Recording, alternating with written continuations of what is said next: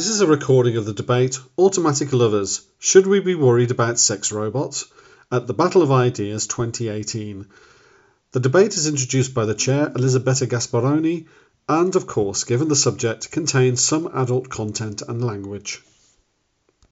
Welcome uh, to Automatic Lovers. Should we be worried about sex robots? Uh, which is the last session of the battle Sexual Revolution Strand.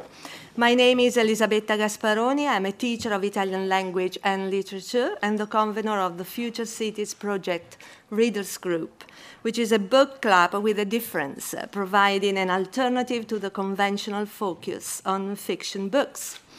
It is one of the many activities of the Future Cities Project, an organization uh, that critically explores issues around the city and society, and that uh, today sponsors this session. I am very, very excited about this debate because it grapples, yes, I know, it grapples with issues that are discussed a lot in the media and uh, for those who attended the Strand, some of them were addressed in the previous sessions, like what we want from a relationship, how we define a healthy relationship, and which role has intimacy in sexual interaction. This session wants to explore an even more difficult issue that is the impact of amorous androids in our lives. In our quest for technology to advance the human experience, tech companies are recreating sexual intimacy. The invention of the first sex robot has started the race for digital sex. And as far as uh, now, four companies are eagerly racing to create robotic lovers and uh, sexual partners.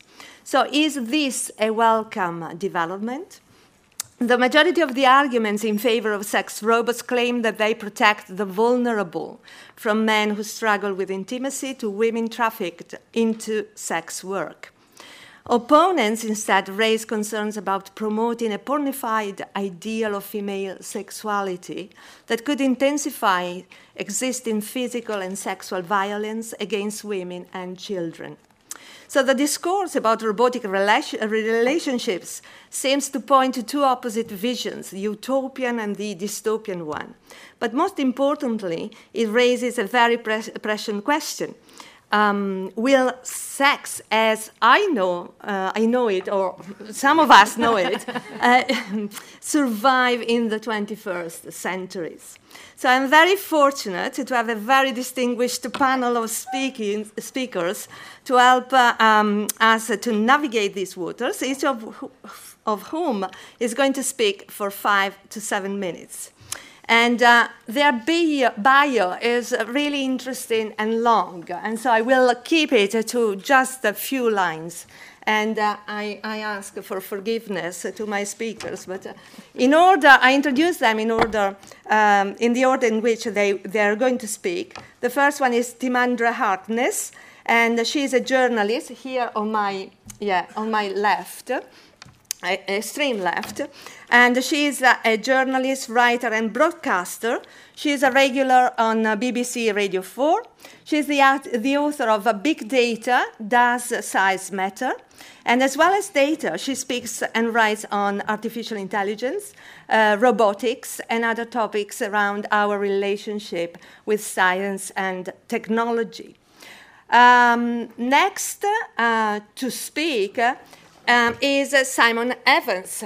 And uh, Simon is a comedian for some uh, 20 years standing. He is now the host of the comedy economics hybrid Simon Evans Goes to Market, where he looks at the economics behind everything from sugar to marriage uh, to death and uh, automatic lovers uh, too. And then the third speaker is here on my right, uh, Dr. Kate, Dr. Kate uh, Devlin. Um, Kate is a senior lecturer in the Department of Digital um, Humanities at King's College London. She works in the fields of human computer interaction and artificial intelligence and uh, is currently focusing on uh, cognition, sex, gender, and sexuality. She has just published a book and the title Turned On Science, Sex, and Robots, and is uh, in the bookshop for you to um, have a look and, and buy and read it. It's a very interesting book. And my final speaker is uh, Dr. Piers Benn on my extreme right. And um, is a visiting, Piers is a visiting lecturer in philosophy at the University of London. His interests focus on ethics, philosophy of uh, religion, toleration, and philosophy of psychiatry. He was the producer and chair of um, uh, a very thought provoking uh, session, the third one of this strand, entitled Is Porn Corrupting Sex? So give a round of applause, please, and let's start. Timandra.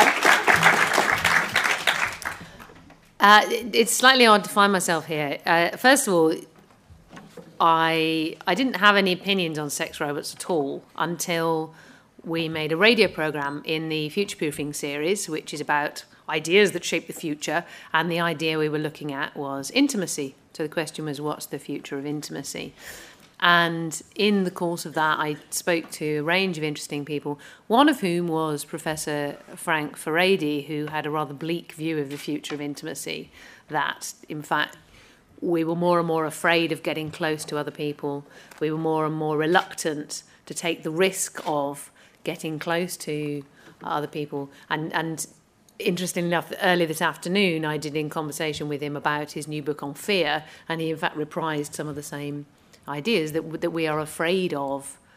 Uh, intimacy. We're afraid of opening up to each other. We're afraid of doing something wrong, and we're afraid of the pain of of rejection. And uh, and he painted in the radio program a rather bleak picture of of the future where we we lose the ability to take those risks and to be intimate with each other, and uh, and that relationships become very diluted into into kind of safe, contained variants.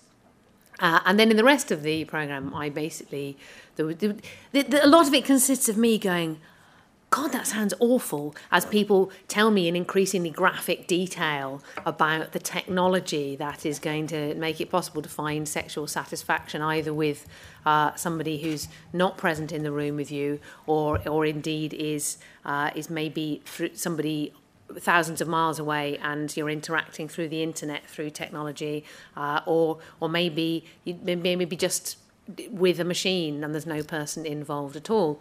And, uh, and I realised that perhaps I am, after all, unreconstructed romantic because I generally like to think that I'm fairly anything goes and fairly like, you know, whatever you want to do, that's fine. But I just spent this program getting more and more horrified at the thought of uh, the end of intimacy, really. And and, in particular, the idea that sex is something, as somebody described to me, uh, it was it was somebody called Trudy Barber, uh, who I don't know. You may well quote in your book. I mean, absolutely, absolutely lovely woman, but very cheerfully told me that just as sex and reproduction are now really quite separate most of the time, uh, then sex and intimacy would be separate and that you could just have completely non-intimate sexual satisfaction, possibly with a stranger on the internet, uh, and that that would be fine. And I, I realised I didn't feel fine about it at all. Um, so it, that was when I first actually just started to have opinions about sex robots. And then when I knew, because I, I know Kate, I knew she was writing this book, and she was complaining the difficulty of basically of getting on panels with sensible people to discuss sex robots.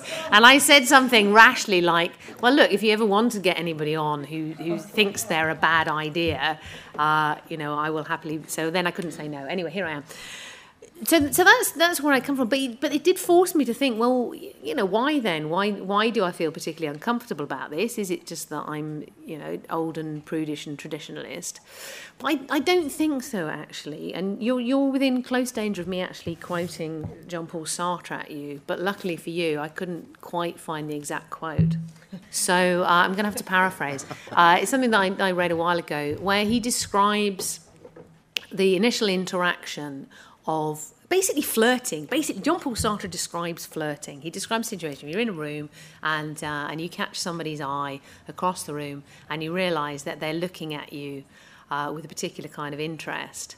and you become aware of that, that they have feelings of desire towards you, and then you have feelings in response to that, and they see that you are aware of them and what they're feeling, and then you become aware that they're aware of what you're feeling. And there's this whole, before maybe, before you've even met or spoken or interacted, just by looking and awareness of the other person's look, there is a whole flirtation, a whole conversation of desire going on.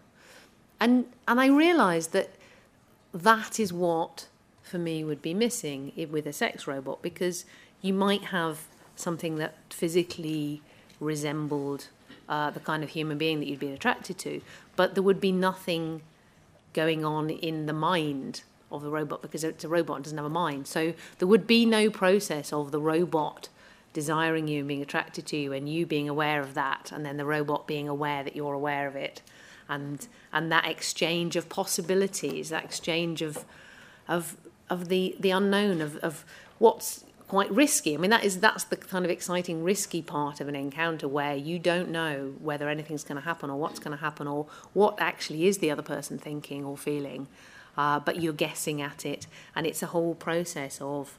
Uh, of the unknown and sharing, exchanging the unknown and exploring, and and risking becoming closer to another human being. And that for me is the side that, that you would not reproduce with a machine. Now, I don't. This doesn't mean that I think sex robots should be banned or anything like that. You know, I have absolutely nothing against people buying dildos, butt plugs, whatever, you know, whatever aids they need to masturbation, uh, or even I don't know. I mean, maybe maybe people will have threesomes with sex robots, and and what you've basically got is let's not complicate our relationship by having another human being involved. Let's get a sex robot. I've got nothing against all these things. Uh, I think masturbation is fine. High tech masturbation is also fine. But let's not kid ourselves that high tech masturbation, even with a humanoid machine, is a is a human relationship. And and I so I suppose in summary, I'm not against sex robots because they're dangerous. I'm against them because they're not dangerous enough because they take away the danger which is part of human intimacy and which should be part of human intimacy and that it gives a safe alternative where we can run away from the messy, risky, unpredictable business of getting intimate with other human beings. Oh, very good. Thank you, Timandra. Very good point. So, are, are, are sex robots uh, dangerous enough? Uh, Simon, what do you think? Okay. Well, I think Timandra certainly um, ex- uh, explained very eloquently why, why she's not in the market for one. Um, but I don't think that uh, that convinces me that there isn't a market for them and that it might not be surprisingly and alarmingly huge. I'm, I'm am going to try and persuade you that um, the artificial intelligence singularity is just around the corner. At least I was until I went back to get my laptop with the speech I prepared on it and found it had failed to save it.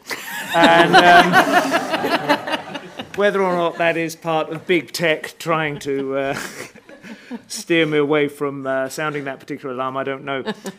I, I, feel, uh, like Timandra, I feel a certain ambivalence. I'm not particularly interested in the morality of it in terms of the robot, although that is, I think, a, a conversation which is taking place, whether consciousness is an emergent property which eventually arises from any sufficiently intelligent system, whether artificial or organic and whether then that robot uh, has the right to uh, refuse to be treated as a sex slave. That was um, uh, proposition, which I think was explored in the television program Humans.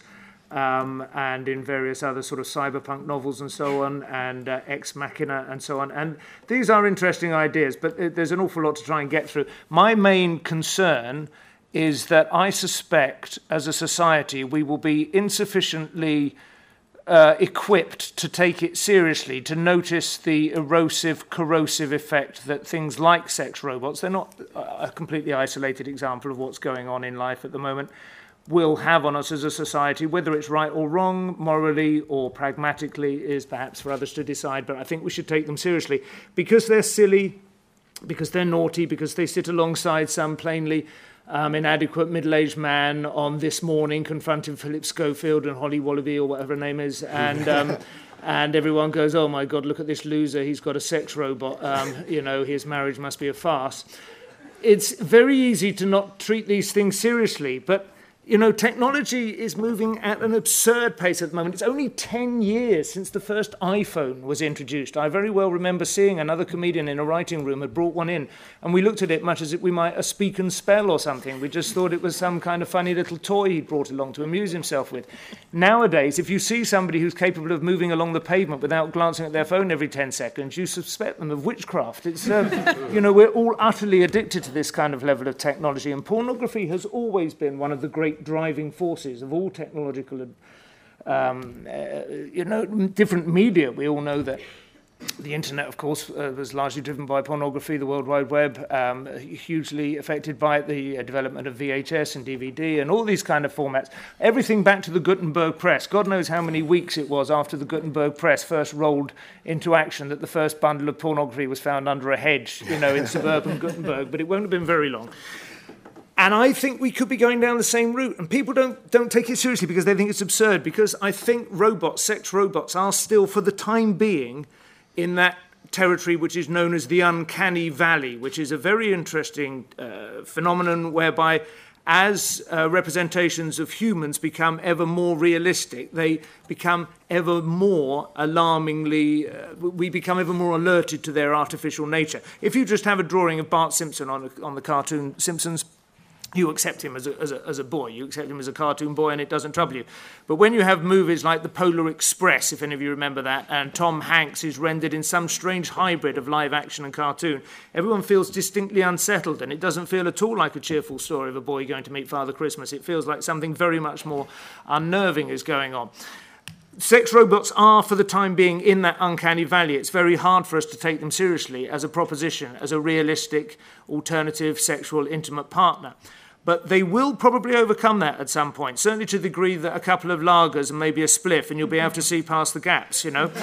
and that is often what it takes anyway for people to achieve intimacy, as we know. So I think we need to take it much more seriously. Humanity's history, social history, has been broadly speaking the story of man, in particular man, and I'm using that with a small and capital M, man, trying to enjoy pleasures without taking responsibility for the necessary consequences of those pleasures. he has had thousands of years years of being able to get away with that on the sexual front. About 70 years ago, I suppose, something like that, in the 1960s uh, particularly, uh, feminism began to catch up with that. The pill made it possible for women to also have sex without facing the consequences. Feminism then established that as a sort of modus operandi for a whole political matrix through which to see the world, and they should establish economic security and workplace equality and so on, so that they can continue to not have to rely on man and not have to, let's say, for the sake of argument, trap men into marriage through getting pregnant. And it has, of course, been a wonderful thing overall. But the reality is, you know, these are corrosive forces on the traditional family unit. We are already in this country um, and across much of the Western world now at below replacement level fertility. And this is largely due to partly technological, partly sort of philosophical, political, psychological developments in mankind. But the truth is, once you can have sex without facing consequences, people are not usually in a hurry to actually have children. That is the reality of it. And sex robots could very easily become part of that package. You add in no fault divorce, you add in the expense of divorce, you add in the, the catastrophic consequences for a man if he does manage to get himself into a bad marriage and then find it breaking up, you know, this is a big part of the men's rights activist movement in America, and they are an extreme, you know, they, they trend into territory that I certainly wouldn't want to follow them into, you know, the red pills, men going their own way, all of that kind of stuff. But this is the kind of uh, territory in which sex robots will, you know, begin to be a viable option, and from there they will gradually seep in to more and more mainstream life. And I think we have to take it very seriously. The world's great religions have always been dedicated to maintaining the sort of social pressure on people to raise families and have children in order to enjoy sexual congress. And they have pretty much left the stage now, and nothing else is coming to replace them. And I think ever more options which, uh, which enable people to enjoy sex without facing the consequences are only likely to be ever more popular. That'll do for me for now. Thank you. Oh, thank you very much. thank you, Simon. So, Kate, are we sufficiently equipped to take them on? I want to start by managing expectations um, because there have been countless headlines over the past few years about, about sex robots and what they're going to do to society. And this includes anything from men won't be able to tell the difference, which I think is quite unfair to the men, um, to uh, sex robots will fuck us all to death was one of my favourites. But today, uh, there has been, or two days ago, there was one in The Sun that says, naughty knots, sex robots will colonise Mars, says Lovebot tester who spent $200,000 on droids. Um, that's not going to happen, so I'd just like to reassure you of that. So, um, what we actually have today, there are there has been a race to bring out the first commercially available sex robot. Um, and when I started researching this about four years ago, I was getting laughed at by other academics quite often, um, even though I'm not the first by any means to, to look at this area. There have been people before me um, doing great work in the area. But um, it's it, then it sort of gained traction and people were getting concerned. And then there was a lot more exploration as ethics of AI in general became uh, a topic of interest and, and it's uh, still today very very relevant. And then there was an announcement that companies were working on the first sex robot. And the one that's kind of won the race is a company called Abyss Creations in California who make uh, the RealDoll sex doll. And They've been making these sex dolls, high-end, silicon posable dolls for about 14 years now, but they've made one that has an animatronic head. The body is still just a sex doll body, it doesn't move, it can't stand up on its own. Um, and they've given her an AI personality that can also stand alone, so you can have it in, in your phone or tablet as an app. So it's quite interesting. Uh, it's not fooling anyone. We're, we're nowhere near Westworld standards. And this is a very, very small scale thing. There's a handful of workshops around the world creating these, and it comes from the lineage of the sex doll. There's a sex doll community worldwide. It tends to be very um, low key, um, and it's not just the the sort of lonely man in his basement with his with his um, plastic lover type of thing. The, there are a wide variety of people who buy these dolls, and the main groups are fetishists or, or else people who want companionship. Um, also, people who buy them just to pose them and, and photograph them. Um, and people who buy them for threesomes. There are people who buy, sex dolls for threesomes to, to sort of spice up their love life as well. So um, the history of the, the sex doll goes, goes way back. Um, the, the idea of creating a perfect artificial lover goes right back to stories. We, we all know the story of Pygmalion, for example, a Roman tale by Ovid, where Pygmalion was a sculptor who thought the women around him weren't perfect enough, so he created his own sculpture and prayed for it to be brought to life, with, and was, she was brought to life with a kiss. There's older stories about a woman uh, whose husband died in battle, and she built a bronze replica of him and took it to bed with her. So actually, some of the earliest stories are about creating these male versions of these. But today, you can have a female, generally blonde and white, very hypersexualized, pornified doll with a little bit of animatronics, and that's the limit of it. And I find that it's, it's quite objectifying of women um, and objectionable for that reason. Um, and also, it's pretty rubbish because we are really, really bad at making human like robots. Really bad. Not just because, as Simon said, the uncanny valley, um, but just the technology. It's expensive, it's difficult. The closest we're getting to sort of humanoid ones is Boston Dynamics. And could you imagine if Boston Dynamics made a sex robot? It's absolutely terrifying to imagine that. So, that's what's out there. Um, but we have this parallel strand of sex toys. And sex toys have been around for hundreds, if not thousands of years, but they exist existed initially as genital replicas. Um, and they've got abstracted over the years, and now we've got these beautiful sex toys that you could put on your mantelpiece, and you might not be able to tell it's a sex toy. And I do this because I've got lots in my office. and people don't realise on first glance what they actually are. Um, and so we we're okay, we're comfortable with sex toys and we're comfortable with them not looking human. So is there something intrinsic in the form of the, the sex robot as it is now that, that is problematic for us?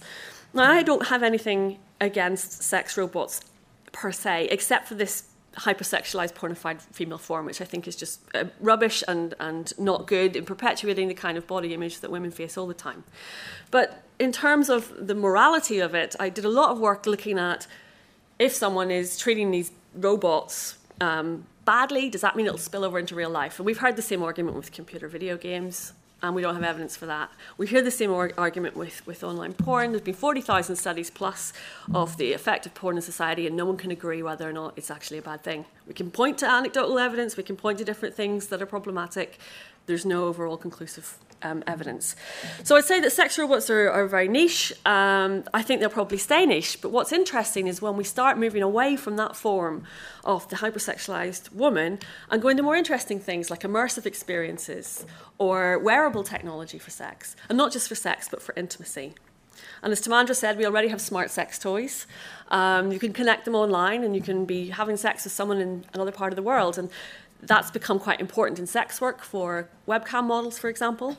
Um, so, what if we extended it where we had um, wearable technology that could hug you, or could stroke you, or a duvet that you climbed inside and it, and it wrapped itself around you? You could have all kinds of sensual experiences. Um, and with the AI, you don't have to have a human form. It's enough to get the impression of human connectedness from an AI, from the conversational interface, that we don't really need the body. So I'm a tech optimist, and I think we hear a lot of talk about how um, tech, like our smartphones, uh, we're becoming addicted. It's too much time. You know, I, I know I'm guilty. I walk around with it all the time, but um, it connects us all. It's brought us closer together than ever before. And so we do have this fear. We're, we're really conditioned as humans to have a dystopian fear of change and of technology and as it advances. But by and large, it's, it's led to massive progress. And I think there are people out there who want to have sex and are not able to for a number of reasons, be they psychological or physiological or just lack of opportunity. And if we can give people either intimate experiences or if we can use those, that technology to mediate and improve relationships between people and enhance our own relationships, then I don't think it's problematic. So I'm pro the sex technology. I just think it needs to be in a different form. Very good. Thank you very much. Yes. Thank you very much. So, sex Yeah. technology brings us together. Uh, well, I wouldn't know, but uh, I was just about to say that it was exactly a year ago, or slightly less, at the Battle of Ideas, that you approached me with a gleam in your eye saying, I want to talk about sex robots at the Battle of Ideas next year. And I thought, well, what's this about? And um, having tried to think about it, I think I end up with the, the moral intuition that I think all of, or most of the other panelists have had, which is that um, the central moral question seems to be what is the difference between a legitimate and an illegitimate sexual interaction? Now, some people say, well, it's just statistical. I mean, some people like this sort of thing, other people like that kind of thing. There's no normative element in this at all. And I'm not convinced by that. I think that um, normative questions are important, but I, uh, and they're bound to be bound up with, um, with uh, questions of human nature and uh, human desire, but I'm not quite sure how, so I remain rather agnostic on the actual ethics of sex robots. But let's start off with, I mean, having got the obvious jokes uh, aside, you know, like not working, able to work out a position about sex robots and, and, the, and the possibility that, uh, you know, you, you, you can't afford a sex robot, so you have to make do with a real person and all these, sort of things, all these things we might imagine being said in this techno future that Kate has so um, enticingly described uh, for your delectation. But um, let's, let's take AI seriously and let's take the, the, the, claims that were made, not so much nowadays, but in the earlier days of AI, uh, seriously about how computers might one day not just simulate, but actually come to embody intelligence. Well, suppose that's true. Just suppose that um, one day these sex robots will uh, acquire minds because the, uh, all, all that's necessary to acquire a mind has been physically uh, given it. So, just as in the case of human beings, it's plausible to say that the reason why we have minds, we have consciousness and thoughts and desires, is that there's something about our brains that makes it possible for us to have those, that mental life. Nobody actually knows what it is about the brain. Uh, a few philosophers are still dualists. They think that, uh, uh, that you know, we are interactions of non spiritual substances and material substances, but that's a fairly uncommon view let's take it, there's something about human biology, and especially human brains, that makes us conscious. Now, if that's the case, there's no reason in principle, although it might be a very remote technological um, possibility, might take thousands of years, but no reason in principle why there might be an artificial person, an artificial mind. Uh, whatever it is about brains that makes us conscious might be given to robots. Well, if that's the case, and let's suppose in this sci fi world this is realized, then the way this question about sex robots just becomes the question we already have about human beings. How should we interact with human beings? The fact that these are artificial persons makes them no less persons. They're just artificially created. So they don't create any new questions. These, these robots will be persons, and presumably they'd have rights and responsibilities just as we do. Now, what's interesting about the, the, the sex robots being discussed is that On the one hand, would be consumers want them to be terribly realistic in certain ways. They want to have perfect bodies. They want to have a perfect genitalia, perhaps. They want to, to, to, say the perfect things. But in another way, they're not meant to be realistic. They're not really meant to have minds at all. Because if they had minds and if they were persons, they had real desires and thoughts about us as individuals, then the moral questions that, arise, that already do arise about persons, and the point about using robots is to escape those moral questions, is to have sexual objects, if you like, for whom no important ethical questions arise about how we interact with them. Um, rather like, uh, perhaps in some ways, like the sex toys already, already available, but in a more lurid way. I mean, I think Kate mentioned, or Timandra mentioned, sex toys. It's quite extraordinary looking at the, uh, some website uh, gave information about the sales of vibrators. It's a truly astonishing number of these things are sold, so they obviously serve a purpose. Either more women own these devices than are currently prepared to admit, or there's a relatively small number of women who own a phenomenally large number. okay, like, like Kate, we just don't know, and it's probably best not to ask. But clearly, some need is being catered for. Now, when it comes to robots, they are meant to simulate personhood, meant to simulate personality. This is where we, we, we're un, it's unclear to me what sort of territory we're, uh, we're, we're sort of um, um, testing here. On the one hand, we've got the the thought that the robot's meant to be very realistic, it's meant to have the perfect body, or say the perfect things, or whatever. And yet it's not meant to be realistic because it's not really meant to be a person. Otherwise, we, you know, for heaven's we have to have it right, so we'd have to, there responsibilities. We might get rejected by the robot. The right one might leave us for another robot. The right the robot might prefer robots to us. Why not? I mean, if it was like that. So we, we, we wouldn't want that. Which raises the question of. Um, what is it that we're looking for in a robot that we're not looking for in people? Why would somebody prefer a robot to a real relationship with a person? Now, in some cases, as I think uh, Kate said, it's because it's, they're substituting um, persons uh, with robots. Maybe they can't get a partner.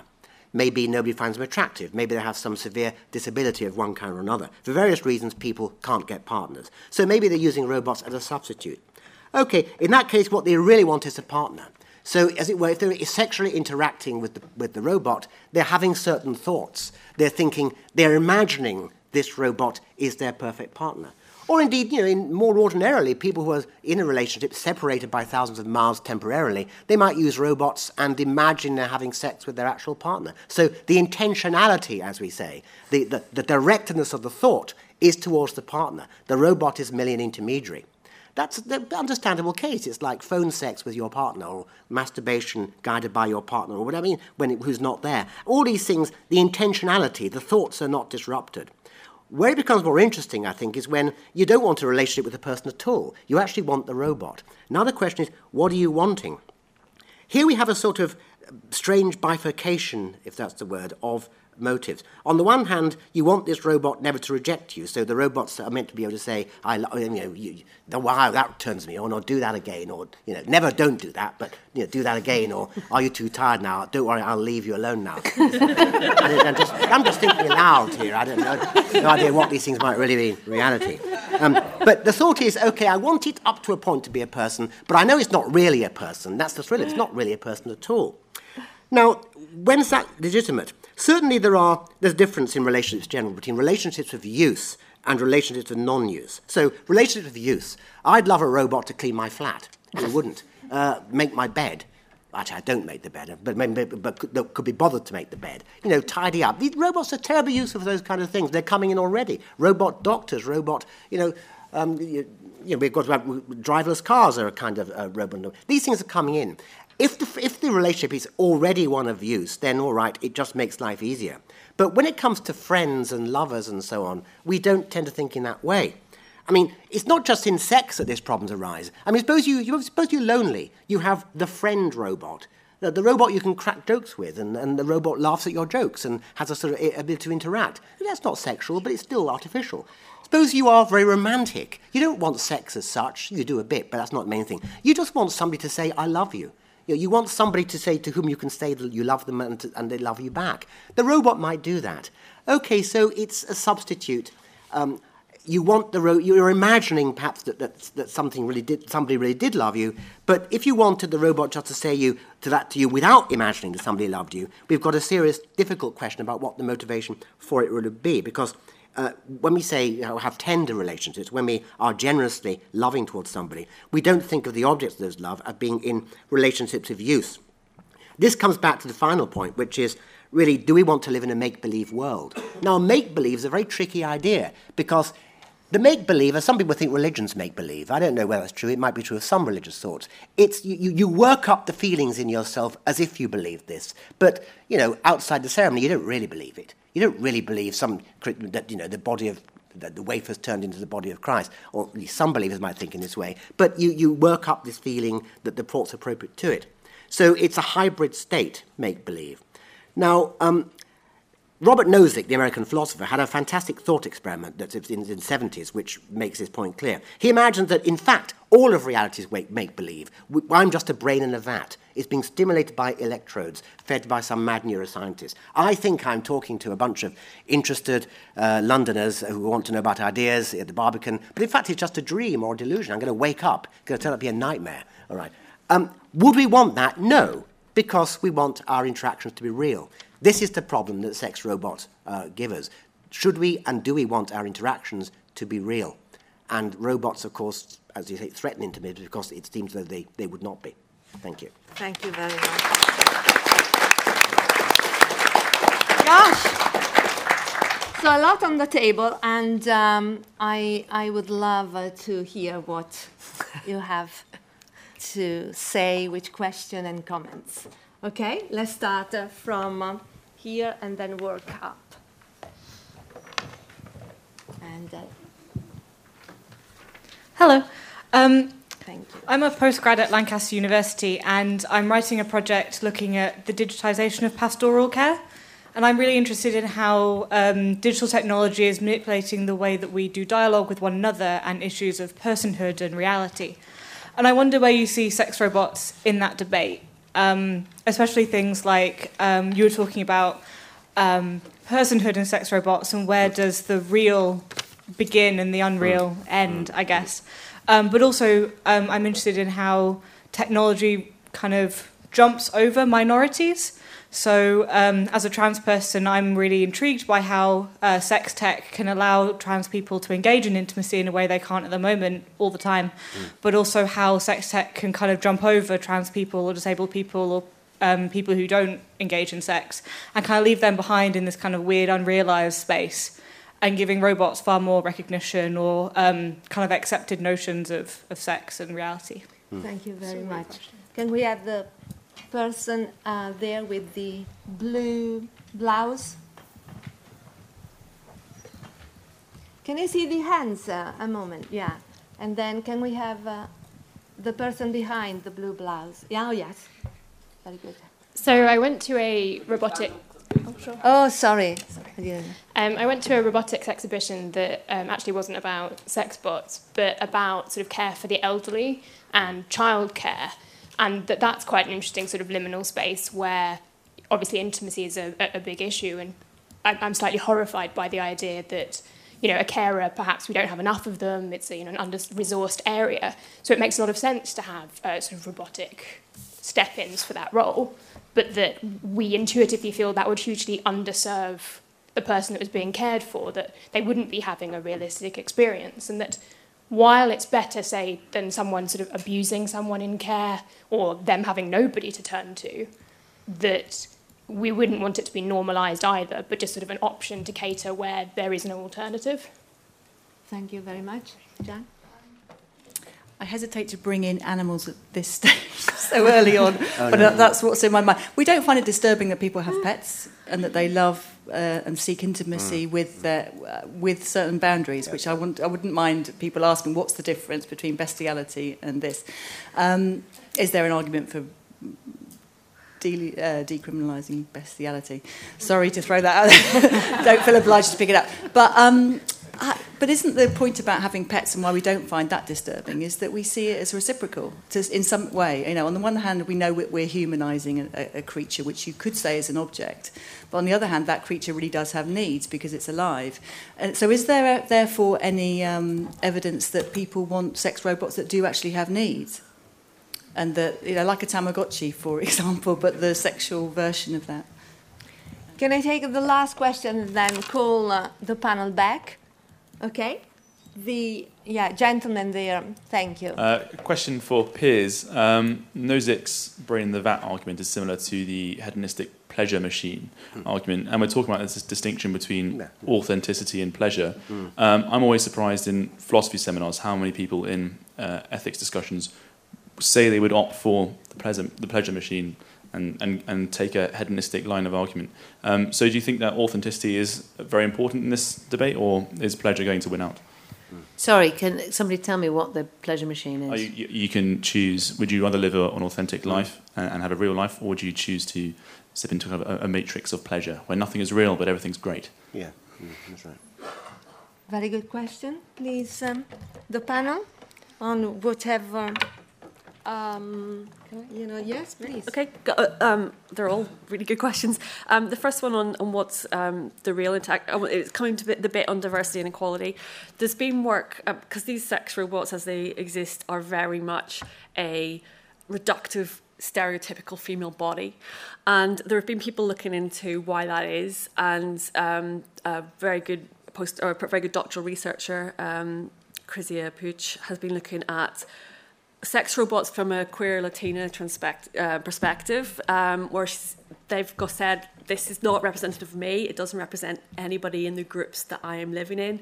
Why is that? But at the same time, recognizing that it is another form of performing gender in the in the form of the technology. And she, they like me. She also says that it should probably be something that we try and fight against and move away from. But coming back to the sex technology, I ran two sex tech hackathons at Goldsmiths in 2016 and 2017, and we looked at new forms of creating um, technology for intimacy that wasn't necessarily focused on sex and wasn't in a human body form or human body part form necessarily. And it was fascinating just looking at the ways that you could transcend a lot of this stuff. So we're moving away from expectations around gender, expectations around form.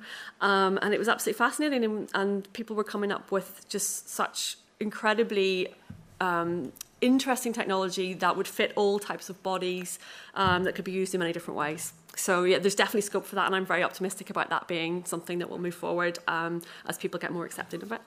Um, the second one about care for elderly and childcare, um, there there's a Um, I, I do address this in my book about sexuality and care for elderly people um, because we see a lot of um, times when elderly people are put into care homes and are infantilized, and care workers are not happy to talk about sexuality and it's seen as very taboo, especially if they are coming from, if the elderly people are coming from a subculture or have a, a sexual orientation that hasn't been recognized in their lives and people don't want to talk about it. And so I think there is space there for technology, uh, intimate technology to be available, but we're all very, very shy about talking about it because it's so taboo. But in terms of care in general, um, when you've got elderly people who have some form of dementia, then we have to be very, very careful because you don't want to lead the deception, this idea of the intentionality. You don't want that deception to be at a stage where it is actually genuinely confusing to someone. So that's problematic. But I'm, I'm sort of in favour of. Um, robotics and technology being used in care in an assistive manner but not in a replacement manner. The same way with the sex robots, I see it as something that can exist alongside our relationships rather than replace them. Okay. Sorry. Can I stop you yep. there and ask uh, if someone else has... Yeah, uh, sure.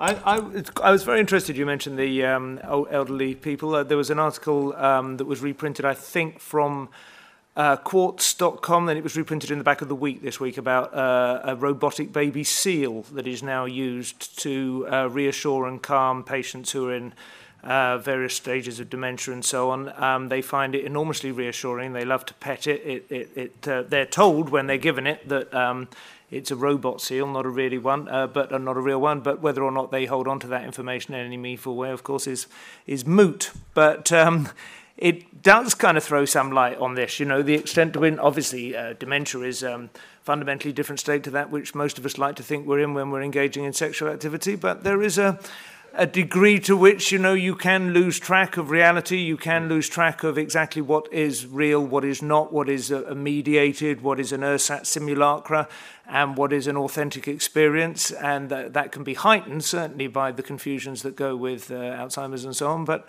it doesn't seem to me entirely different. Um, there was also a case where a, a, an elderly woman not not completely sort of lost to dementia. Um, the one thing that she apparently always brightened up for was the arrival of her two year old granddaughter. Um, but they did an experiment, rather a cruel experiment, arguably, but uh, there we are, progress and so on. Um, they did an experiment where they replaced, they, they offered her, instead of her granddaughter, a, um, a robot baby. And that responded to her so much more reliably and, and rewardingly. It would coo and it would smile and it would giggle when she fed it and so on. Whereas her two year old granddaughter, like a lot of two year olds, uh, didn't always play ball, sometimes whinged and moaned and said she was hungry and kept fidgeting. And the old woman lavished her attention on the robot and completely ignored the child after about 10 minutes. and, um, you know, this is what I foresee happening with the sex robots because, you know, sexual relations are equally. Uh, uh, complicated and compromised by uh, the um, occasional sort of argumentative nature of the uh, would-be loved one. The only other thing I wanted to mention, I don't have an answer to this, but I do think it's interesting why society is so utterly against sex with pets, for instance. There was a woman, this came up on Twitter about a year ago, there was a woman who was arrested and she was in the newspapers. She was seen being led into court. She was in middle-aged woman. She looked a little bit down on her uppers, but not, you know, completely uh, outside of uh, outside of the range, as they say. And um, and she had had a she had a, a, pet Alsatian, which it was discovered she had been. Um, I think she'd been encouraging it to perform cunnilingus on her, and um, and she enjoyed that. And I think that's as far as it went. I don't know, but um, it was sort of you know there were probably journals you could read the full details, but that was as much as they went into in the Telegraph. But. Uh, I did. I mean, she was exposed to um, to uh, you know, ridicule on, on social media, and I felt very sorry for her. I was thinking, you know, that's, there are a lot worse things that people do on a daily basis to Alsatians than that. It's causing her, if you're saying it's like, oh, it's not, you know, it's not, uh, whatever the word you used was, that basically the dog is not on board with this. Well, to be honest, every time I take my dog for a walk, I have to yank it powerfully by the neck to pull it away from every third bloody lamppost, you know. It's, so if that's not, you know, if I have to ask the dog's permission before I do anything, I'll get nowhere, you know. It is, I think, to be honest, the reason we post rationalize it by saying that we're not comfortable with the dog um, you know, being involved in a sexual act it can't meaningfully give permission for. The truth is, we don't like bestiality because we feel it debases the race in the same way that we feel you know, that, uh, that man is made in the, in, the, in the image of God, even though we've obviously rejected that idea on a rational level. At some level, we like to think we're a little bit above that, and it debases the dignity of humanity for all of us if any one person would choose to engage in carnal knowledge of a dog. But you know, instead we, we post rationalize it with, with the dog's wishes. Could I just uh, come back to the point made about the um, experience machine, machine and pleasure versus authenticity by the, the man at the middle there? Yes, it's, it's, it's an important point. I mean, the, the point of the thought experiment is to ask us to say, well, would it bother us if it turned out that uh, all the things we take pleasure in were somehow fake and these, I mean, our friends didn't really like us? Uh, we weren't really successful in the way we thought we were. It's all a kind of illusion produced by neuroscientists. And the intuitive answer the students meant to come up with was, of course we care, because if, I, if I'm in a state of pleasure because I've heard good news, it's because of the good news that I take pleasure. The, the, the news is not valuable because it produces pleasure. I take pleasure because the news is good. It's that way round. Now, when it comes to um, sexual interactions, the, I suppose the parallel thought would be something like this. Uh, I take pleasure in this person whom I suppose to be a person who responds to me, precisely because I believe that this is a real interaction. This is a real interaction with a human individual who typically perhaps has thoughts about me. This is a bit like the Sartre case that was mentioned, you, you, where you mutually recognize each other in a mirror. This, the, the, it was made much more by Thomas Nagel in, in future articles about that. You know, I make eye contact, then I notice she's noticed me. Then I notice she's noticing me, noticing her. And you, you have a mutually reinforcing levels of, of, of interpersonal intentionality. That's meant to be the norm of sexuality. Of course, whether it should be is another question. Now, with the robot case, what, what does one want? Presumably, you're not so deluded you don't know it is a robot. On the contrary, you bought it at great expense because it's a robot, because it's not a person. So, what's going on psychologically? What, what do you intend to get out of this interaction? Are you trying to engage in some make believe that it's a person, but without actually quite believing it is. A bit like punching a cushion when you want to punch your enemy. You know, you, you imagine it's your enemy, but of course you know it isn't really because you wouldn't do that to your enemy. Similarly, there might be certain sexual acts that you want to perform, certain kinks, let's say, that your partner won't. Uh, and, but you think, well, this robot at least doesn't have any feelings or any, any, any um, um, objections. All right, they could, could be doing that, but it's still a question I can't quite work out. I'm thinking aloud somewhat, as you may have noticed, about um, the role of belief and make belief in this sort of interaction because I think that's at the heart of it, and I think that's what be, might be the key to some of our moral questions, particularly when it comes to the yuck response that's been hinted at so much. You know, uh, Jonathan Haidt in his recent book um, asked a lot of American liberals, "Well, you, is there any moral objection to um, you know somebody in private and without anyone knowing having sex with a dead chicken?" And of course, the, the yuck response is, "Of course, it's obviously very wicked, but you can't name a victim." and you can't name somebody who looks on as being offended. So the typical liberal just can't say what's morally wrong with this. Yet everybody knows there is something wrong with it. It's pretty fundamental. And I'm sure that's many people's secret feelings about sex robots and pornography, which I just chaired a panel on. Well, okay, maybe there are no victims and so on, but we all know there's something wrong with this. And I, I don't know whether that's true or not, but we should take it seriously. We shouldn't just say it's irrational. Yeah, well, I guess to pick up on that, I mean. Thanks for throwing in bestiality so early on. but but I think in a way it is a useful parallel because there's kind of different arguments around bestiality aside from the idea that it causes harm to the animal, which you know if we assume that it's an animal which has not caused harm and is to some extent enthusiastic about the, the process. It, it, I, am inclined to agree with Simon. Really, I think it, it's we object to it not because it harms the animal, but because it degrades us why does it degrade us? Well, it, obviously, there is that element of, look, we should draw a line between humans and other animals, which is a visceral thing. But I, but I think there is also a genuinely another thing that an animal is, to some extent, a thing. I mean, it's obviously, it's also sentient and can experience pain and pleasure, but it, it, it cannot reciprocate mm. feelings towards us or attitudes towards us. And therefore, we are essentially having having sex with a thing when we have sex with an animal. So for that reason, you know, in a way, I I don't see I don't think it's immoral in the sense that it, it, we draw a moral line when we cause harm, but is it immoral in the sense that we are not cultivating a better us when we uh, have sex with an animal? And and I think it, it's the same kind of discomfort I have about having sex with objects, which is essentially what a what a, a, sex robot would be, that you you have the part of you that does intimacy, if you like, and I don't just mean the physical part. I I don't hardly mean the physical part at all. I mean I think that side of it is. You know, really wank yourself to death. Absolutely knock yourself out. I, I have no issue with that at all. It, it's the it, it, it, it's the using time and emotional energy you could put into intimacy to relate to a thing or a, or a, or a dog or whatever. Um, that that is the problem I have with it. Interestingly, one of the most upsetting things I've heard from the rest of the panel is the idea that you have a robot that would laugh at your jokes, and I just think that it, it, it is actually that, and the idea of care robots that would respond to human beings who need care. I mean, caring is the last thing a robot can do. A robot doesn't mm. give a shit. A mm. robot is just has no feelings. It has no feelings of warmth. It doesn't. It has no. It has no moral accountability for the way it behaves towards you. It has no emotions towards you. Uh, and, and for all those reasons, I think letting a robot take up those functions towards a human being in, in, who needs care is is as bad as as letting them take their place in an intimate relationship. I just wanted to come in there because in the article it made an interesting point when it was talking about the robots that were designed in order to look after the elderly, which is that in terms of from the elderly's point of view, from the patient's point of view, the robot is entirely capable of care and much more reliably so because for them, care is simply that you are centered in that robot's attentions. They're, your your outcomes, your welfare is all that robot is programmed to care about. But it doesn't. Well, it doesn't. It, the, the patient care. doesn't yeah. care. No, you're using the word care differently. Obviously, it all comes down to linguistics in the end. But you're using the word care to describe a feeling that yeah. the robot is or is not capable of having, and you've decided it's not capable of having it. But the patient doesn't give a damn about mm. that. The mm. patient wants to feel looked after, and the robot will do that 24/7. Whereas a lot of the sort of people who end up working in care homes, as Panorama proves on a virtually annual basis, don't.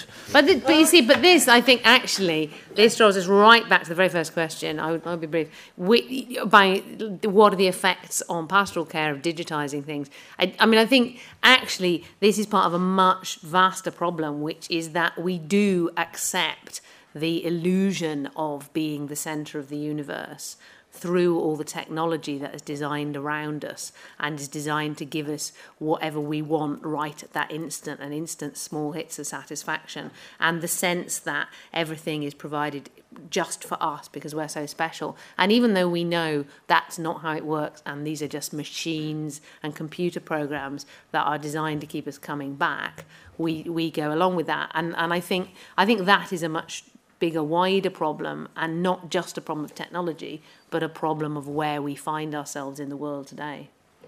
Okay, come back. Many um, important questions. I start from uh, the top, the um, wonderful woman there. Yeah. I think this um, issue of care, I think, like a few of people have uh, said, the sex robot as tool, as you know, a, a wanking machine. I don't really have an issue with that.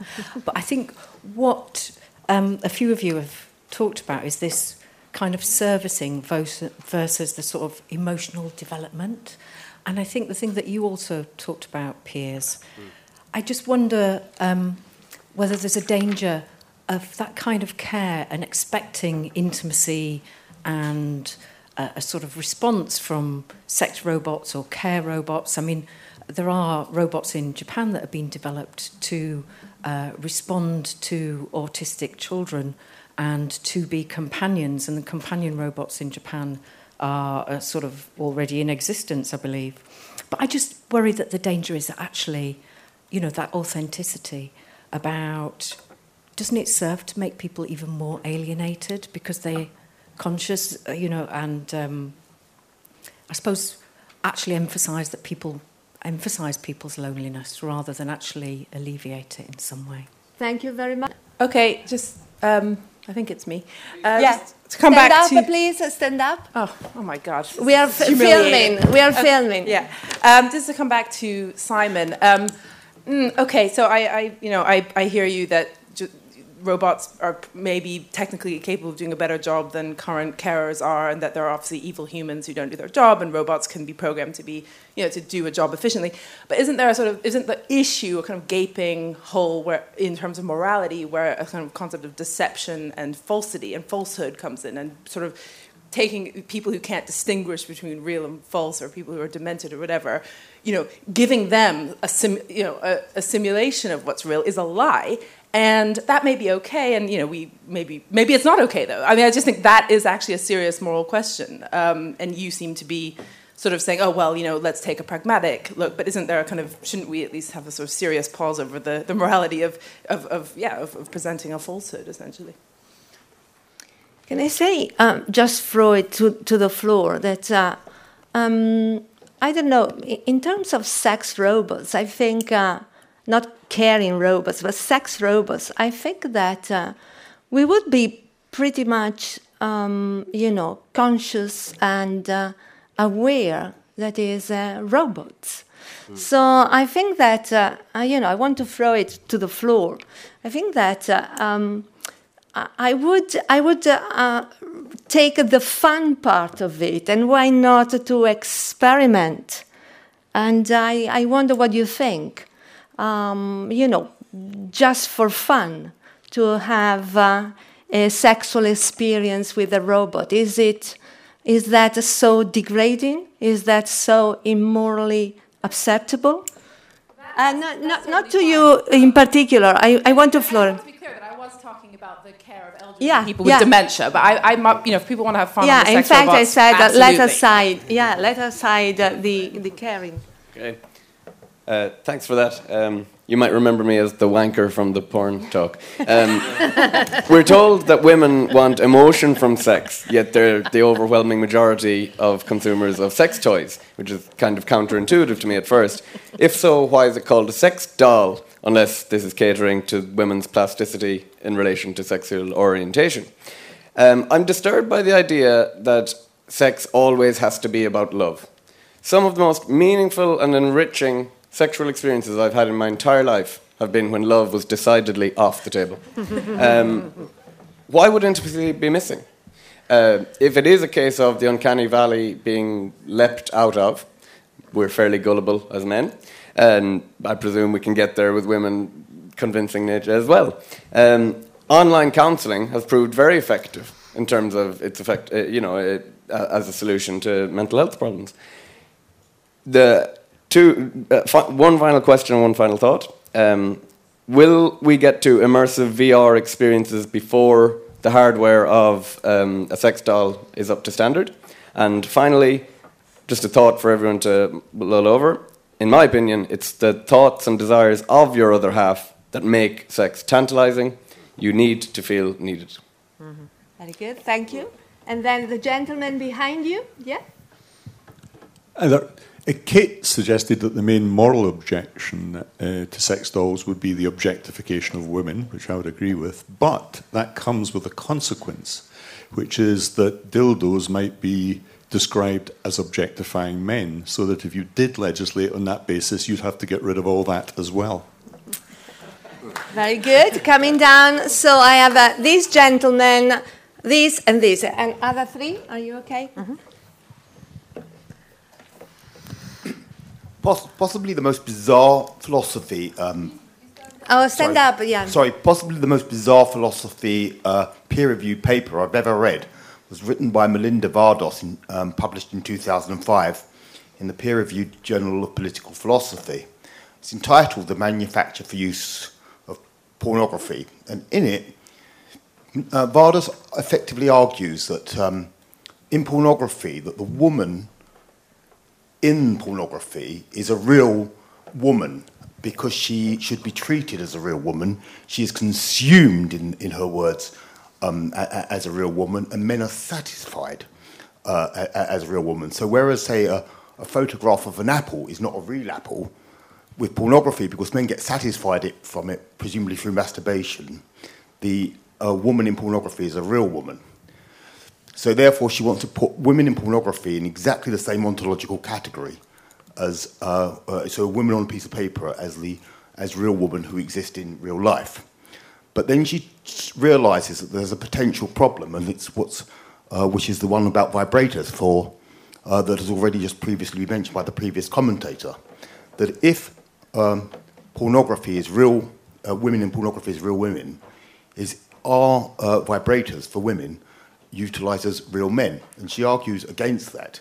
And the reason why she argues against that is because she says, well, she looks back to what the original purpose of the vibrator was, and she said it was for medical reasons, for women to, to, to, to for a medical need of having an orgasm for various different reasons. And therefore, because the original intent was never for um, uh, pleasure, therefore that's not the same reason. So it's a bit weird, but if anyone's interested, Melinda Vadas, 2005. Thank you Journal very much. Philosophy. Thank you. Yeah? I want to read that. Please stand up. Yeah. Um, And then so it's just interesting. I, I'm uh, to Robin's intuition about porn and, and uh, why, because there's no victim, why, why, why should uh, there be any real um, objection to it, right?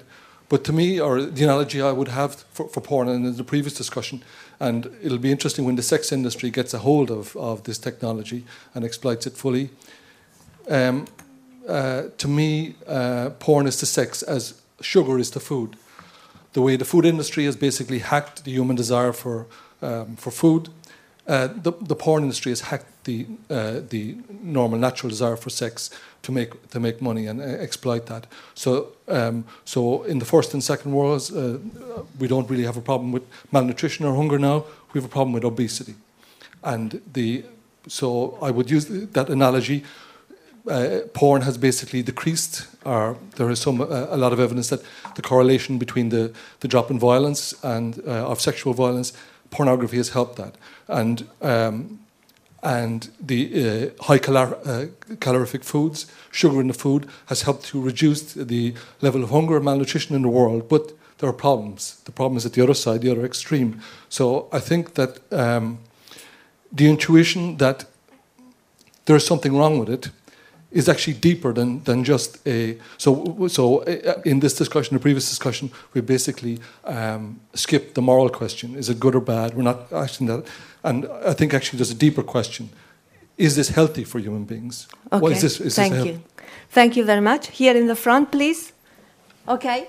Um, another one, and then you're in the front. Um, yeah, just um, it's really interesting that Timandra pointed to Jean-Paul Sartre because uh, um, he uh, he wrote a short story called Intimacy, uh, which I read years ago, decades ago, but it opens, I think, in, with a character in a brothel um, with the prostitutes, and um, you know, the, the, we prostitution. There's quite a lot of uh, uh, anger against uh, sex bots uh, in the sex industry at the moment. Um, there's been uh, um, in certain bordellos where there's been sex bot bordellos in Turin apparently, and uh, in, in, in, legal states in the USA where prostitution or bro- brothels are allowed, uh, where there's been a kind of backlash from um, prostitutes uh, around uh, uh, the growth of the bot farms, the sex bot farms, and uh, and so forth. So you know we are kind of increasingly living in this automated world. You know our everyday interactions in the world are being replaced by um, um,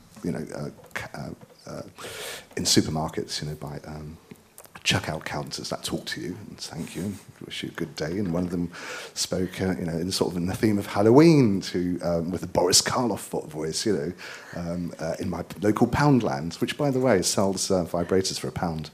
Um, and um, and there's little ones that look like a lipstick, which sells for a pound. Um, quite amazing. So, so you know, this, this kind of mainstreaming of, of sex aid, sex toys, now to by extension, we are seeing um, the, the, the birth of the sort of se- uh, sex bots bordello, which is starting to um, piss off a lot of sex workers. Uh, I'd like to know what your thoughts are on that, because on one level, we could say that you know prost- we use or people use prostitutes to, uh, in a sense, you know, as an objectified um, uh, fantasy that you pay for, and this person, this woman, would fulfil all your kind of sexual desires, depending on how much you pay, um, and um, but equally so. Um, they are, you know, in the world of science fiction, there might be a sort of a rebellion going on there.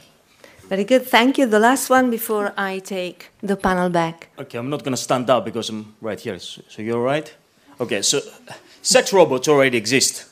They're not that good yet, and I think that's why they're not more prevalent. But we will get there. We're probably 10, 15 years ago from the good ones, the really good ones. And you have to explain that uh, and I later. bet you that 99% of them will be female sex robots. And uh, so, ju- just for the men. And, oh, what was it? What was I going to say? Yeah, female sex robots. And funnily enough, they're not going to be mostly used for sex. Most of, most of them, they'll be used for companionship. And they will, are going to have the AI, the, the AI for them to be able to do that. Because really, men don't want so much sex. They just want somebody to say some good things to them after they come back from work, yeah, without the nagging. So we are so terrible. Yeah. and then we have the and then we have the artificial wombs, and they're coming. We are 10, 15 years away from them, and and those two men will use them. Millions of men will use them to replace the wife and the mother, but men don't want to do that. They're forced to do that. They're forced to do that by government regulations, by the um, the, the divorce, no fault divorce, and uh, custody with the kids, and so on. And hopefully, I hope that um, this technology will force the people who vote, those politicians who vote for this, uh, who enact these laws, to change their mind and remove government away from relationships so we can go back to having natural relationships without somebody on top of us pulling the strings. So Very I good applaud, observation. I Thank you. applaud the sex bots. Thank you very much. so I invite the panel to come back to whatever uh, points and uh, question has been asked. Uh, I- who wants? Uh, who May I talk uh, dildos? I want to talk about dildos if I manage. Okay. Um, and just because that, that, was really good points. Um, the the first thing that the the, the very first um, wanker, um, it was his description. Um, yeah. th- so this idea that women want emotion from sex. Um, I did a lot of looking into this for the book, and what I could see was that variations in sex drive it, it, it varies from person to person, not from from male to female. There's not. It's just not the, the, the evidence is not there. Um, but I think the, the sex doll is particularly a male phenomenon because that's the way it has been, because um, there is a lot more of women being socialized into being the emotional gatekeepers, and so we have this substitution of the sex doll. Um, the vibrator thing, uh, the dildo thing, a, a, lot of the sex toys today have been abstracted away from male genitalia, and in fact, the most one of the most popular um, sex toys worldwide looks like a microphone. It's the Hitachi Magic Wand. Um, it doesn't really look like a penis. Um, same with the the um, rampant rabbit vibrator, which was put into that form because it was um, to, to get away from obscenity laws in Japan, and actually they basically just optimized the penis. Um, in terms of the your mileage may vary. Um, in terms of in terms of the vibrator thing, it's actually a myth that the vibrator was invented to give women orgasms to cure hysteria. Um, it, unfortunately, it, it's a lovely story, but um, there's no evidence of that either. But um, Hallie Lieberman's book Buzz is a really good account of this. And actually, it was invented as a medical device for, for things like muscle pain. Um, so yeah, you try try it out on your neck next time you've got a stiff neck. Um, or whatever. And uh, uh, yeah, so I think this idea that you have to have an emotional connection for sex really perplexes me because um, I see it as being, yes, that is a type of sex you can have, but this idea that it must be reciprocated. There are people falling in love with people all the time and it's not reciprocated, but we still feel those feelings. And so I think it's perfectly valid to feel that Thank way. you very much. Uh, who wants to? Timandra? Uh, yeah, yeah. Yeah. Um, yeah, no, I don't think you have to. Sex always has to be about love, but it, I also think that intimacy doesn't always have to be about love, and you can have moments of intimacy facilitated by sex, if you like. I, I, think sex is sex is just a great opportunity to get really close to another human being, even if it's quite briefly and uh, and in a limited way. So I just think it's a pity to squander that, really. Um, but I think there was a really interesting point right right at the back about servicing versus emotional development, and I and I think I mean, to, kind of loop back to the caring idea, the the taking care of people, the giving care of pe- to people, the caring about people in an active way is not just for them. It's also for you. You also grow um, and develop and become a better human being when you actually subsume your own immediate pleasure to something outside of yourself, whether that's some great cause or whether it's the needs of your aging relative who actually needs needs you to listen while they tell the same story again and again or needs taking to the toilet or whatever. And yeah those things are degrading and tedious and not what you would choose to spend a fun sunday afternoon. But the fact that you take that on because you care about that person is part of you becoming a, a fully formed adult and taking responsibility in the world. So that's why I think it's a shame to say, oh, let's outsource those things to to robots. And you know, and the same with relationships. Yeah, relationships are, are hard and messy and difficult and demanding, and and this wonderful uncertainty with the other person. A lot of it is really irritating and complicated and frustrating and often heartbreaking. But you know, that's what being a human being is about. Otherwise, really, really, what's the point? Okay, we have three minutes, and um, so I will invite uh, um, the, the um, speakers to um, respond, and then probably finish with one sentence each. Mm-hmm. And um, yeah. To respond to those questions? Uh, well, to one of the points, uh, or you, you have, a, you know, you oh, want you to want comment. To finish now. Yeah. Can I just uh, say very quickly? Um, I agree with this gentleman about the um, companionship element, and I think it is under, underestimated the degree to which robots will be able to provide that. Um, I, I studied uh, advertising. Study. I was employed in advertising sales when I first left university, without any other clue of anything more constructive to do with my time. And um, we were taught a technique in order to just keep a conversation ticking over and win the sort of trust and and and uh, sort of deepen the relationship with the client, which was if you couldn't think of anything useful or, or in, interesting to say to what they just said, just repeat the last three words of their sentence back to them. This is a technique apparently um, taught to girls who are employed in champagne dive bars in Soho, where a drunk businessman go in order to convince themselves that their money has bought them some kind of, um, you know, female company that they, they're entitled to, and they sit there and go, "My wife doesn't understand. Doesn't understand you? No, she doesn't understand me. She's Always on, it, always on at you. Yeah, and you just have to repeat the last three words. And this is enough to get fat businessmen. This is enough to get those fat businessmen. This is enough to get those fat businessmen to pay three or four hundred pounds for a flat bottle of fake champagne, you know, before they're turfed out. So social media, um, I mean, this was part of the reason I was interested in this topic is because I made a program about social media, and part of it's obviously, its entire business model is gathering your data. We all know that. What will it be used for? Well, partly it could be used to be fed into, a, into a, a, an artificially intelligent sex robot which would be able to then use all of that information and constantly learn from you. And machine learning technique is extraordinarily, all it does is just use endless feedback loops to try and hone itself. A machine, as you probably all know, beat the world number one Go player. Go, a phenomenally complex game, far more positions on the ball possible than in chess. It beat him having learned the rules of the game that morning it learned and then it reiterated through all the possible games that could work and how different scenarios would play out. And by the end of that day, it was the number one player in the world. If it can do that, it can very easily learn to provide a bit of conversational company when you get home from work and you've had a shitty day and you just want to complain about the boss, you know, and it won't give you any earache about you haven't fixed that fucking gate yet. So it's going to be, and I, I agree with Timandra. Yes, of course, you know, what is life about if not putting up with the difficulties of relationships? But I'm talking about what will happen, not what should happen. Piers? Yeah, um, just a few related points. On the question of. Uh, we have sex, one minute. Right, sex and love. Um, I agree that, I mean, people's temperament's different. I mean, some people say or possibly believe that they can't have satisfying sex without romantic love. Other people are quite different. I think there's just a range of individual differences on this question. But it cuts across the robot issue because when it comes to sex robots, I mean, most people who sexually desire people, desire to have sex with somebody they want, want that person to desire them. The robot, by X hypothesized, does not actually have any desires. So you're desiring something that doesn't desire you. Is that a moral problem? Well, I don't know. It may or may not be. I mean, if there is a moral problem, I think it comes down to this uh, failure of uh, directedness of thought. But the other issue you want to raise is about what the harm would be in general terms. I mean, people often say that something is a good social phenomenon because it has good effects. And so uh, with sex robots, well, it'll, it might keep potential rapists off the streets and so on. The flip side of that, of course, is that people have occasionally talked darkly about paedophile robots, you know, um, robots resembling children. Now, the thought is, well, at least they won't be attacking real children. Do we think it's somehow okay to have sex with these paedophile robots? Instinctively and intuitively, I've no better words than that. No, I don't think we do. There's something corrupt about the thought.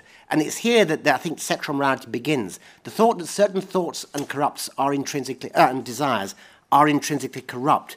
And it's a terribly complex issue to negotiate and, and to work out. But I think it's there that we need to, to, to focus our thoughts when it comes to sex robots, particularly when it comes to intimacy and personal, the, the, the failure to build up um, proper virtues, if you like. Thank you very much. Timandra. I was remembering I actually chaired some panels on a robotics conference in Moscow, which was a bilingual conference and due to some rather quirky translation, all the English people in the audience cracked up at one point when this roboticist, who was doing remarkable work with extremely lifelike humanoid robots, announced that uh, women in future wouldn't want to uh, marry men who would drink beer and go to the football because they would marry one of his robots, which was a lifelike in every respect the arms, the legs, the wedding vegetables. and I'm happy to report all the women present said, actually no we, we we still you know even with the football and the beer and everything we we still like a, a, a human being. It, at least until we find out what wedding vegetables are. Very good. Um, I think we can't hold back the tide of technology and so banning it's not going to achieve anything but we can use it constructively. And ultimately we're very good at being human. We're very good at falling in love with other humans and having sex with other humans. And I don't think that's going to change but I think we can use technology to bring pleasure where we might not be getting enough of it. Thank you um, sentence. The ancient Greeks uh, were able to divide um, human knowledge and progress between technis and telos, what can we do and what should we do? and since that era, only one of those has been pursued with any kind of vigour and has invariably won out. And it is obviously the former. And the, uh, the sex robot will be no different. yeah, I'm very sceptical of futuristic predictions about what will happen. I have no idea whether these sex robots really will come to be. They might be like those ridiculous 1960s predictions about the year 2000 when we're all going to, going to stop eating food and wear spacesuits. I mean, nobody actually knows. I think human, human wickedness and folly folly and knavery is pretty much constant throughout life. We'll find it'll manifest itself in new ways. Uh, sex robots per se, it's very hard to know what the, the moral, dimensions are, but what worries me, I think, is to, to do with the, the stunting of, of growth and of um, the emotion, interpersonal emotions like care and concern and love and gratitude. That and the whole point of these objects may well be to uh, to, to stunt the, the growth of the virtues that make those things possible. Oh, brilliant! Thank you very much to all of you, and thank you to the panel.